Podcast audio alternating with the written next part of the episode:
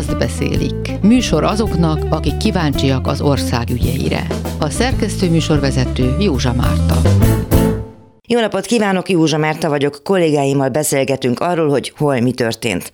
Bot Péter, a Népszava munkatársa Szegedről egy olyan beruházásról beszél, amely nagyságrendekkel túlmutat a mostanság rendszer szintű akkumulátorgyár divatom.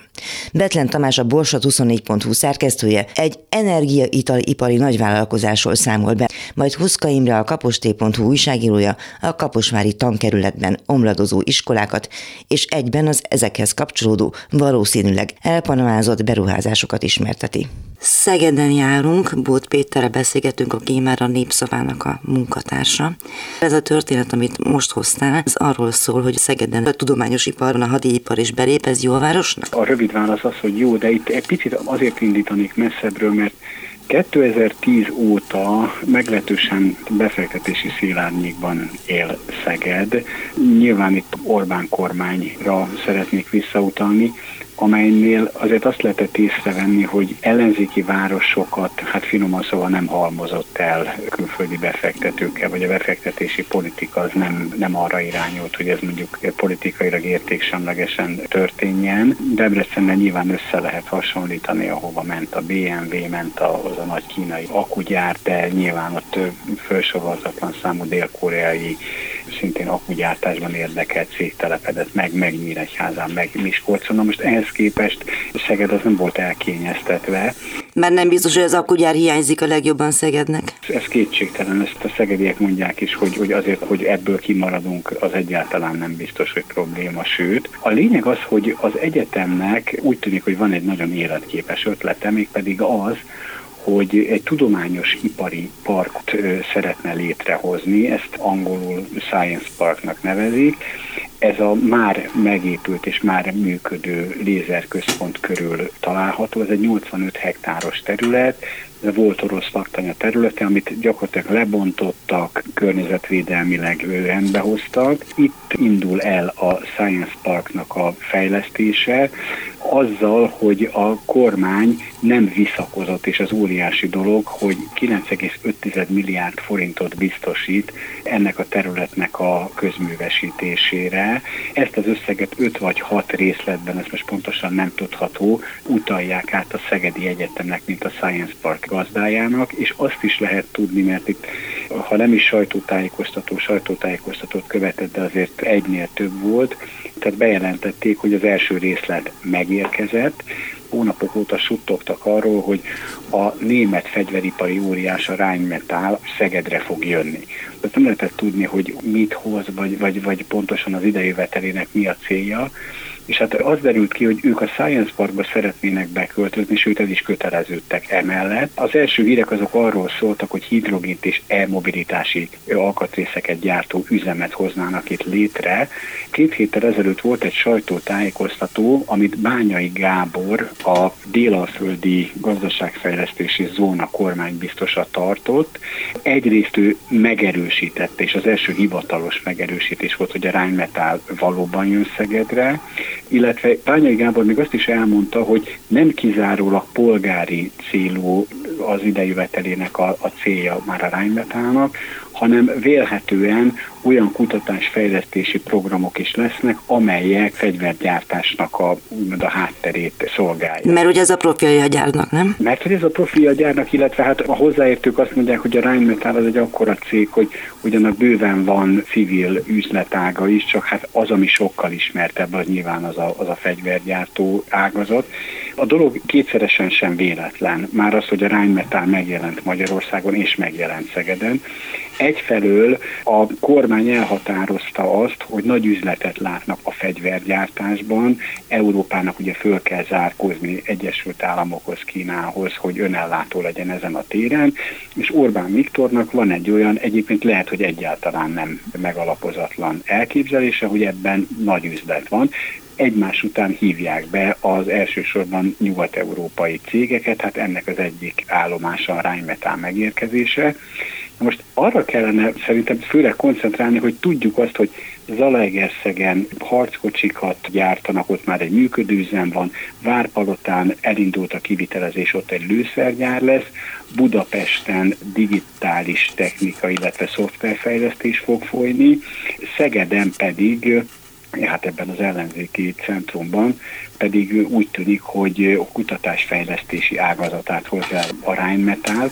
és ennek kapcsán én azt érzem nagyon fontosnak, hogy Egyrészt a Rheinmetall nagyon jól felfogott üzleti érdek miatt jön Magyarországra, mert tudja azt, hogy az eszközeit annál nagyobb hatékonysággal képes eladni a magyar piacon, minél inkább itt jelen van, tehát egy picit a jó indulatot is megvásárolja azáltal, hogy betelepül ide. Ellentétben például Várpalotával vagy Zalaegerszeggel, ahol most nagyon leegyszerűsítve összeszerelő üzemeket hoz létre, a szegedi jelenléte, de a budapesti jelenléte is azt mutatja, hogy itt bizony egy, egy sokkal nagyobb hozzáadott értékű termelés fog folyni, ez csak a dolog természetéből következően, nyilván azért, mert hogy kutatás és fejlesztési irányba fognak itt a dolgok elmenni. A Szegedi Science Parkot érinti -e az, hogy valószínűleg nem fognak jönni majd az uniós kutatásfejlesztési pénzek, jelenti-e az, hogy ezek a tervek valahol megállhatnak? Én szerintem nem. A dolog lényege szerintem az, vagy úgy lehet leginkább jól válaszolni erre a kérdésre, hogy ez a fejlesztés teljes egészében belső forrásokból finanszírozzák, ahogy említettem is az előbb, hogy 9,5 milliárd forintot biztosít ez a magyar kormány, tehát ez nem EU-s forrásból jön. Ami nagy dolog, hogy ebben a eléggé tragikus gazdasági helyzetben, amikor ugye egymás után mondják vissza a különböző beruházásokat és húzzák le a listáról, hála a jó Istennek a Szegedi Science Park az megmenekült azt, hogy a pénzt megvonják. A másik pedig az, hogy ha és amennyiben a tudományban, a fejlesztésben érdekelt cégek fantáziát látnak abban, hogy ebbe a Science Parkba beköltözzenek, akkor ők jönni fognak. Ehhez nyilván áttételesen lehet köze a EU-s pénzeknek, vagy az EU-val való viszonyunknak, de alapvetően nem ezen fog múlni, és az, ami még talán ebből a szempontból nagyon fontos lehet, de az egyetem vezetői háttérbeszélgetéseken úgy fogalmaztak, szerintem megalapozottan, hogy azért is örülnek a ránymetál ideérkezésének, mert olyan első fecskét látnak benne, azért mégiscsak egy európai multiról van szó, amely nagyban elősegítheti a beköltözni szándékozott, vagy az, ennek az esélyét latogató más cégeket, hogy jöjjenek vagy ne jöjjenek, hiszen gondolkozhatnak úgy, hogy ha ránymetál jön, akkor ez nyilván egy, egy jó, egy biztos hely, egy olyan hely, ahol azért fontos lehet ott lenni. A Science Parkot azt úgy tervezték meg, vagy úgy álmodták meg, hogy itt 6-7-8 ezer magasan képzett munkavállaló fog dolgozni, tehát zömében kutatók. Tulajdonképpen ez a, ez a gazdaságfejlesztésnek egy merőben más útja, mint amit Magyarországon megszoktunk, mert most azért látjuk, hogy, hogy kezdünk visszamenni oda, hogy a vas és acél országává válunk, a nagyon alacsony hozzáadott értékű dolgok irányába mozdul el a dolog, vagy ahogy te is említetted, hogy azért itt az akugyártás került annyira a fókuszba, hogy szinte azon kívül semmi más nincsen a palettán. Hát ez az, ez az egész szegedi Science Parkos történet, ez, ez azt gondolom, hogy merőben másról szól, és hosszú távon ennek a város akár nagy nyertese is lehet. Azt beszélik. Műsor azoknak, akik kíváncsiak az ország ügyeire. Betlen Tamás van itt Miskolcról, nyár van, és energiaitalokat is szoktak inni ilyenkor az emberek, de ez egy komplet sztori, ez a Hell Story, ami Miskolcot több szempontból is izgalomba tartja. Bárhol járnánk az országba, azt hiszem, hogy azt megállapíthatnánk, hogy az ott élőket mindig is izgatta, és a jövőben is izgatni fogja a nagyon gazdag embereknek az élete, a vállalkozásoknak a sorsa, úgyhogy körülbelül, ha nagyon rövid akarnék lenni, akkor erre az egy mondatra tudnám lefordítani ezt a történetet. Ha pedig hosszú akarnék lenni, akkor erről bizony könyvet lehetne írni, akár több köteteset is, ami a gyakorlatilag az elmúlt húsz évben történt itt a Hell energiai tallal, illetve Hell Energy Kft-vel, meg ezzel a cégcsoporttal amely Miskolc-Tapolcai szikszói székhelyel, illetve lakóhelyel rendelkező emberekről szól.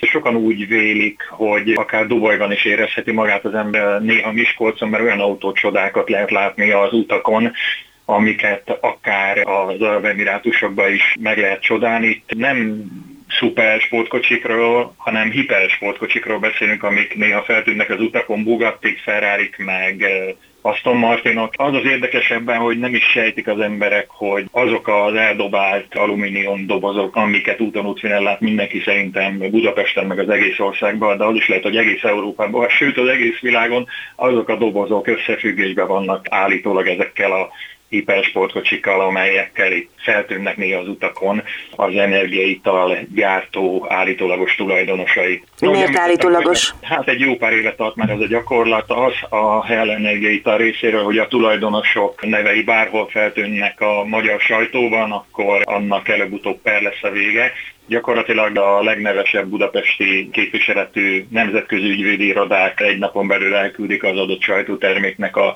helyreigazítási kérelmet, illetve egyben egy sérelemdíjat is kiszabnak. Ez általában egyébként személyenként 3-3 millió forint, ugye itt egy testvérpárról beszélünk. Bár erről elég komoly viták zajlanak a szakértők körében, hogy miért van ez így, hogy nem lehet megírni mondjuk egy Forbes magazinnak a 50 leggazdagabb magyar nevét, kik azok, akik kivetethetik magukat ebből a listából, és kik azok, akik begyűjtethetik mondjuk ezt a magazint. A bíróság legutóbbi döntése egyébként attól tette függővé a dolgot, hogy leszabad-e írni egy nagyon gazdag ember nevét, hogy ez közügy, vagy csupán bulvár szempontok alapján teszi közé az adott újság az illetőnek a nevét. Az amerikai filmekben szoktuk látni, ugye, hogy a kisember harca az óriás vállalat ellen ez elég kilátástalan küzdelem. Például akkor, hogyha mondjuk az óriás vállalatnak vannak dokumentálható kapcsolatai a politikai elittel. Természetesen az is furcsa, hogy az elmúlt két-három napban két olyan közlemény is megjelent, illetve sajtótájékoztatót is tartottak azzal kapcsolatban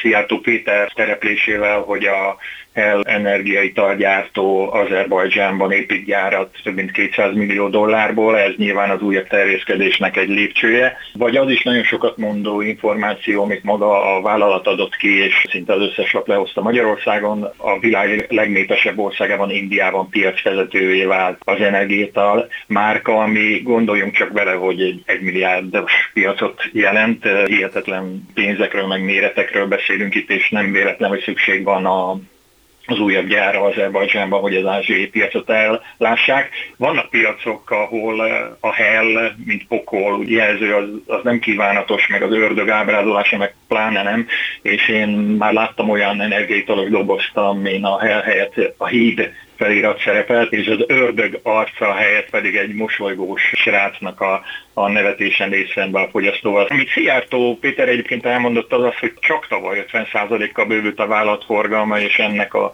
kétharmadáját a nemzetközi piac felelt. Azt is elmondta, hogy a, az üdítőipargyártó globálisan félben már a 12. helyen áll a vállalat, és a szektor exportbevétele 10 év alatt 5,5-szeresére nőtt hazánkban. Nyilván ebből a szempontból érdekes az országnak is. Na hát meg abból a szempontból, hogy ez a növekedés létrejöhessen, ahhoz azért kellett a közpénz, illetve kellettek a támogatások. Egyes számítások szerint több mint 50 milliárd forint áramlott a az utóbbi néhány évben a, a vállalathoz. Ezt bővítésre fordították. Nem csak energiaitalgyáruk van, hanem vannak szállodáik is, ahol szintén megfordulnak kormányközeli emberek. Nem biztos, hogy mindenki felkapta rá a fejét. Jó néhány évvel ezelőtt volt, hogy egy kihelyezett frakcióülést tartottak a frissen átadott, és persze nyilván pályázati pénzeket is nyert a Valon Hotelben, ami egyébként a legszínvonalasabb szállodája egyértelműen egy luxus szálloda Miskolc Tapolcán a Natura 2000-es övezetben gyönyörű hely, azt meg kell hagyni, de azért vannak furcsaságok a cégcsoport körül.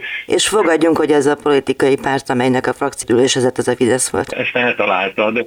Itt rendszeresen feltűnik Varga Mihály is egyébként, és még sok-sok kormánytag a megyében egy-egy fejles esemény kapcsán.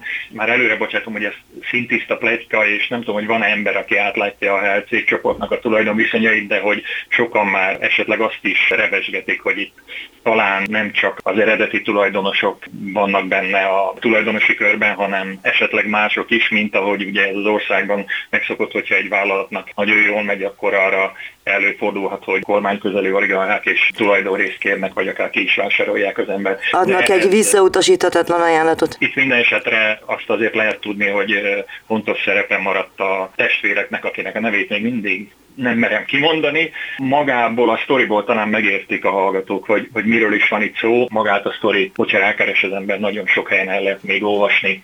Amit szerintem napjainkban is látunk, az a Bruce Willis-szel kötött reklám megállapodás, hiszen az összes óriás plakáton az ő arca szerepel, érdekesség, hogy nagyon sokan kölcsönvették ezt az arcot, biztosan te is emlékszel rá, amikor a a Tatai tópartján épülő szálloda kapcsán kifigurázták az eredeti reklámot a szétdobált energiai dobozokra való hivatkozással. Jelentek meg mindenféle feliratok, hogyha volt energiád megvenni, akkor miért nincs energiát fölvenni az eldobott palackot, és sok egyéb más ilyen papírmasék is feltűntek azon a tüntetésen. Ami biztos, hogy rettentő ütemben fejlődik ez a vállalat, és Borsodban és országosan is sokszor a címlapokra került. Nagyjából egy éve felújította el egy régi, lerobbant és nagyon rossz állapotban lévő irodaépületet, ami kifejezetten jól jött Miskolcnak. Van egy bukott vagy álló projektje is a helynek Miskolcon. Egy Avalonház nevű iroda és bevásárlóközpontot akartak Miskolc főterén építeni, ami a közhet felháborodás miatt egyelőre nem valósult meg. A Tatai szállodáról már beszéltünk, ott ugye egy népszavazásig jutott a dolog, ami eredménytelen lett, bár a többség ellene szavazott egyelőre nem lehet tudni, hogy, hogy mi lesz a folytatása. Ami biztos, hogy a pereskedéssel meg a jogászok bevetésével itt sem fukarkodtak a tulajdonosok, hiszen az ott zajló vitában az egyik kommentelőt perelték be egy, egy kijelentése miatt. Miskolcon, hogyha a hell szóba kerül, akkor nem lehet megfeledkezni arról, hogy néhány éve a DVTK, ugye a helyi futballcsapat, amely most jutott fel az NB1-be főtámogatói lettek, és akkor a végére egy érdekesség, hogy mégis mekkora vállalatról beszélünk, gyakorlatilag ez a cég képes volt arra, hogy pert nyerjen a Coca-Cola ellen, ugyanis kihoztak egy limitált szériás alumínium dobozos üdítőt a kólánál, Yeah. Amelynek, hát ezt kimondom, sok szó volt a felirata, és ugye nem csak energiaitalt, hanem sok egyéb más italt, vitaminitalokat és teákat is gyártanak, és az egyiknek Szikszó neve, nem fogod elhinni, de megnyerték ezt a pert a Coca-Cola ellen, szóval gazdasági erejük mellett azért érdekérvényesítő erejük is hatalmas, globális vállalattá vált, és egy óriás vállalattá ez a cég. Legykák ugye vannak a tulajdonosokra, hogy kik is állnak most valójában a cég mögött, de azt leszögezhetjük, hogy nem valószínű, hogy ennek a igazságtartalmát rövid úton megismerjük, ami biztos, hogy a tulajdonosok továbbra is itt élnek Miskolcon, és az autóikat továbbra is lehet látni a Miskolci utakon. Azt beszélik. Műsor azoknak, akik kíváncsiak az ország ügyeire. Huszka Imre van itt Kaposvárról. A Kaposvári tankerületben leginkább omlanak a tetők. Babucs az egyébként is számomra egy nagyon kedves helyszín. Nagyon szomorú történet, hát arra negyedik éve folyik. Közel 1,8 milliárd forintot kapott a Kaposvári tankerület arra, hogy egy 16 tantermes iskolát teljes mértékben felújítsanak, átalakítsanak, bővítsenek, és ebbe már a második vállalkozó bukott bele, gyakorlatilag romosabb állapotban van az iskola, mint amilyenben volt. Úgy tűnik, hogy kifizettek 700 millió forintot különböző előlegekként ennek a két cégnek, és most az identitás hatóságnak az egyik első intézkedése volt az, hogy ezt valamilyen formában eljárás alá kell vonni mert itt biztos, hogy visszaélés volt, és visszaélés gyanúra ad okot. És aztán ez meg is történt, ez a legújabb információ, hogy az Ander Balázs jobbikos országgyűlési képviselőnek a feljelentése alapján a Somogy megyei rendőrkapitányság el is kezdett egy nyomozást ez ügyben. Hogy De itt... akkor a hókusz-pókusz felépíteni egy iskolát. Tehát én azt gondolom, hogy egy építési vállalkozó fel tud építeni egy fürdőszobát, egy iskolát, egy nem tudom én, családi házat. Nem tudjuk, ez rejtély, természetesen a vélemények megoszlanak, vannak nagyon sarkos vélemények is, ahol azt mondják nagyon sok kommentben, nagyon sok publicisztikában, hogy, hogy hát itt tulajdonképpen az ilyen közbeszerzéseknél, most azon kívül, hogy általában jócskán túlárazott közbeszerzésekről van szó, azon kívül ennek van egy alkotmányos költsége, hogy szokás mondani, és azt Tehát, levéve, hogy vissza kell osztani éve. pénzt annak, akitől nyerted így a pályázatot. Van, így van, és aztán a maradékból kell megépíteni a, az épületet, ami, ami nem szokott sikerülni. Ezt nem tudjuk, hogy így van-e, csak általában ez a közvélekedés ezekkel kapcsolatban. Elképzelhető, hogy a nyomozás másra derít vényt, és valóban vannak ilyen viszmajornak nevezett elháríthatatlan okok, de pillanatnyilag erősen megoszlanak a vélemények erről az építkezésről. Azért is, mert az első vállalkozó erősen köthető a Fideszhez.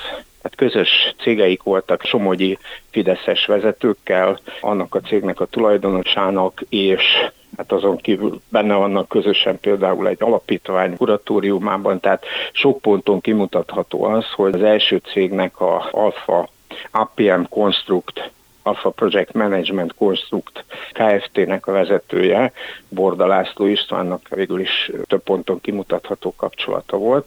A másik belebukott vállalkozó egy barcsi cég, Lizéria Kft. Ők se tudtak mit kezdeni ezzel a dologgal, tehát ott áll lényegében leállt az építkezés, az 1,8 milliárd forintból közel 1 milliárd forintnak lába kelt, és nem lehet tudni, hogy mi történik. Ez nagyon ráégett a Kaposvári tankerületre, illetve a Kaposvári tankerület vezetőjére, Stikkel Péterre, aki most elég váratlanul nyugdíjba megy. Tény, hogy betöltötte a 65-öt, de úgy lehet tudni, hogy nem akart még nyugdíjba menni, nem volt tervben. És Bátra nyugdíjba menekült. Vagy megkérték, hogy menjen nyugdíjba, ezt nem lehet tudni, és egészen váratlanul az egyik kaposvári alpolgármestert jelölték meg az utódjaként, Dér Tamást. Tehát ez így derültékből jött, villámcsapásként ez az egész történet, hogy a Kelencsi Attila és a somogyi képviselők közül néhányan Facebook posztban közölték, hogy hát akkor gratulálnak Dír Tamásnak, hogy ő lesz a következő igazgatója a tankerületnek. Úgy tudni, hogy novembertől lesz ő a tankerületi igazgató, de mondom, ezt késztényként közölték a fideszes képviselők. És akkor erre az egészre, amiről hát tényleg az integritás hatóság döntésének a nyilvánosságra kerülése után mindenki tudja, most az egész ország tudja, hogy ez egy nagyon-nagyon messziről bűzlő történet ez a Babocsai iskola. Pár hete éjszaka a szintén felújítás alatt lévő Kaposvári Csokonai Vitézműáj általános iskola és gimnázium tornacsarnokának a tetőszerkezet is beszakadt. Biztos az is vízfejről volt, meg gondolom a vízmajor ezekben az esetekben azt jelenti, hogy ha nincs tető és esik az eső, akkor befolyik a víz, vagy nem tudom én, vagy ha nincs hát, felépítve, akkor leesik. Itt részlet, igen, itt is a részletekben rejlik az ördög, ugyanis az történt, hogy tetőfelújítás, tetőszigetelést hajtottak végre, de hát ezt tudjuk Magyarországon, ez már ilyen évtizedek óta olyan ökölszabály, hogy, hogy a lapos tető az mindig bázik. Tehát olyan lapos tetőt Magyarországon, ami, aminek a szigetelését normálisan sikerült megcsinálni, ezt így építészektől tudom, olyan nincs. Valóban az történt, hogy 8 évvel ezelőtt már egyszer ezt a tetőszigetelést felújították, de több olyan üzenetet kaptam ott dolgozóktól, tehát ott dolgozó pedagógusoktól, hogy onnantól kezdve is szinte azonnal elkezdett beázni, és kellett felfogni a vizet, az esővizet, hogy ne menjen tönkre ott minden a tornacsarnokban. Most eljutottak a tetőfelújításig, és ha jól tudom, akkor